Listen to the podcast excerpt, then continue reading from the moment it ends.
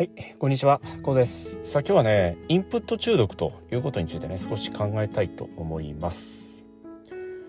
さあ、勉強好きな方、学び好きな方ほどね、まあ、数多くインプットをね、されると思います。このインプットって非常に、まあ、心地いいんですよね。勉強好きの方にとってはね。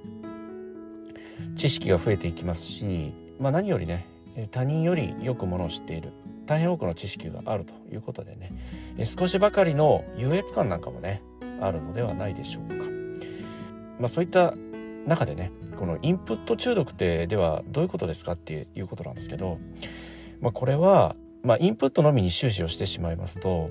そのせっかく学んだことですとか、知識ですとかね、えー、情報、こういったものが活かせないということなんですよね。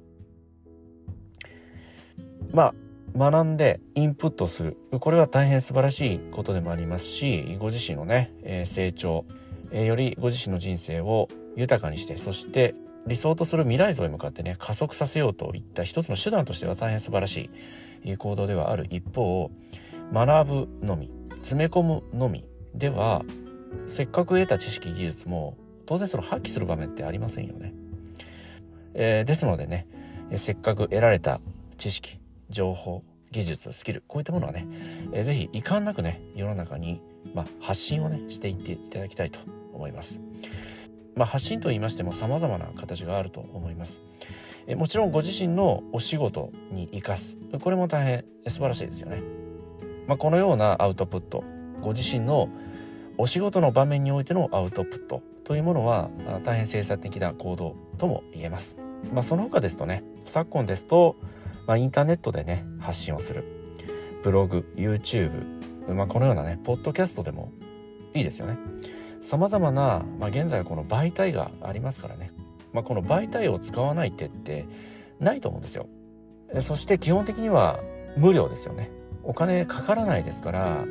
まあ、スマホか PC、インターネット環境さえあれば、世界中にご自身の知識、そして技術、スキル、こういったものを発信することができる。このような大変便利な世の中なんですよね。ぜひこのようなアウトプットを、これをね、えー、実践していっていただきたいと思います。このアウトプットをしますと、どのような効果があると言いますと、そのご自身の知識、技術、ノウハウ、スキルというものが、より一層ご自身のものに色濃くね、焼き付くということなんですよね。まあ、子供の頃を思い返していただきますと、学校で授業を受けた後、自宅へ帰ってね、復習をしたと思うんですよ。その復習って非常に大事なんですよね。その復習をすることによって、学校で学んだこと、こういったものがより脳裏にね、深く刻み込まれる。このような効果があります。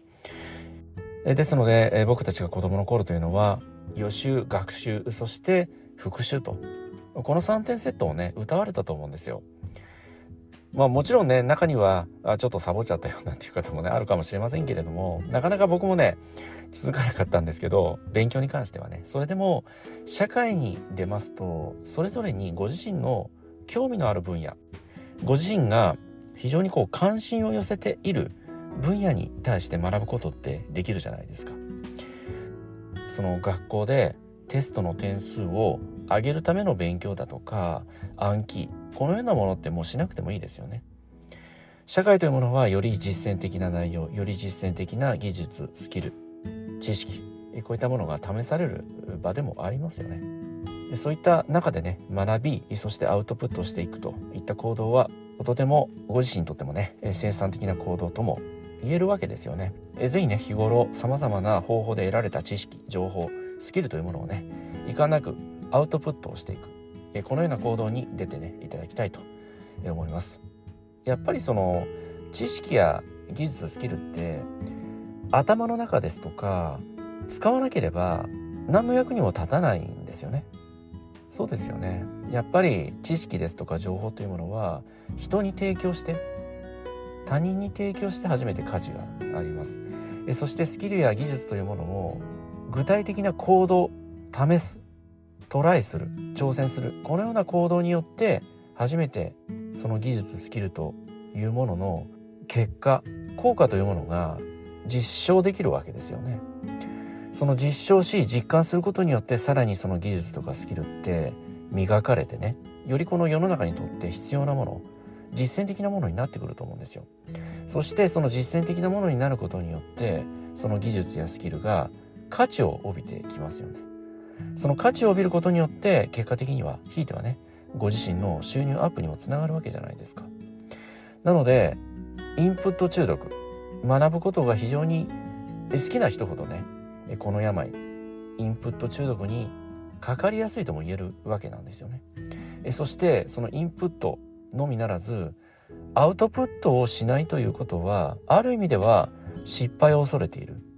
その情報知識技術スキルを世の中に出すことによってね何かしらの批判を受けるんじゃないか何かしら否定されるんじゃないかもっと言いますと何の役にも立たないんじゃないかこのような恐怖心失敗を恐れる心というものがそのアウトプットを妨げているんですよね。ですので、ぜひね、ご自身の今ある情報知識、そして技術、スキルというものは、遺憾なくね、様々な方法でもってね、世の中に発信をし、そしてね、多くの方に役立てていっていただきたいと、このように考えております。もちろんね、中には否定的、批判的な意見を述べる、このような方もいらっしゃいますし、試してみてもね、何の効果もない。やっぱり役に立たなかった。このような結果もあるかと思います。でもね、ぜひそこを恐れないでいただきたいんですよね。失敗したらまたやり直せばいいじゃないですか。また別の方法を試すんですよ。その失敗というものは、その知識、情報、そして技術、スキルというものが、今、現在このタイミングでは役に立たなかったということだけの話なんですよね。言い方を変えますと、ひょっとしたら、その出すタイミングさえ合えばね、その出すタイミングが合致すればね、非常に価値を帯びるものに変わるかもしれませんよね。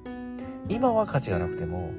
その1年後、2年後、5年後、10年後は価値を帯びてくる可能性もありますよね。そしてもう一つの可能性としては、その情報、技術、スキル、こういったものを発信する方法が間違っている。このような可能性もありますよね。まあ、仕事の場面で役立つ技術、スキルというものを広く多くの方にね、世の中世界中に発信してもあまり反応って得られないと思うんですよ。やっぱりこの世の中、世界共通で価値を帯びるものって普遍的なものだと思うんですよ。まあ、それは一般常識であったり、様々なね、価値観であったりね。まあ、人情ですとか、人を思う心、このようなものって普遍的だと思うんです。えぜひこの普遍的なものをご自身の価値観でもって世の中に発信する。このような発想の転換も非常に大切なんですよね。ですので、その発信する媒体、発信する目的、その相手、えこのようなものを意識することによってね、そのご自身が今お持ちの知識、情報、スキル、技術というものも大いにね、役立ってくる。そして、もっと言いますと、感謝されるほどのね、情報、知識、技術、スキルとなると考えておりますけれどもね、このような考え方、どのようにお考えになられますでしょうか。はい、今日はね、このインプット中毒ということについてね、少し考えてみましたけれどもね、えどうでしょうか？ご自身は学習好き、学び好きでしょうか？まあおそらく、まあこういったポッドキャストをお聞きになるという方はね、ほとんどの方が、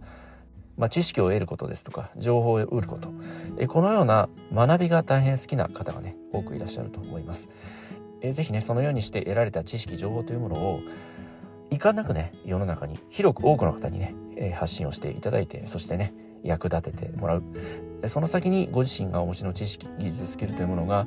より一層価値を帯びてくると、このように考えております。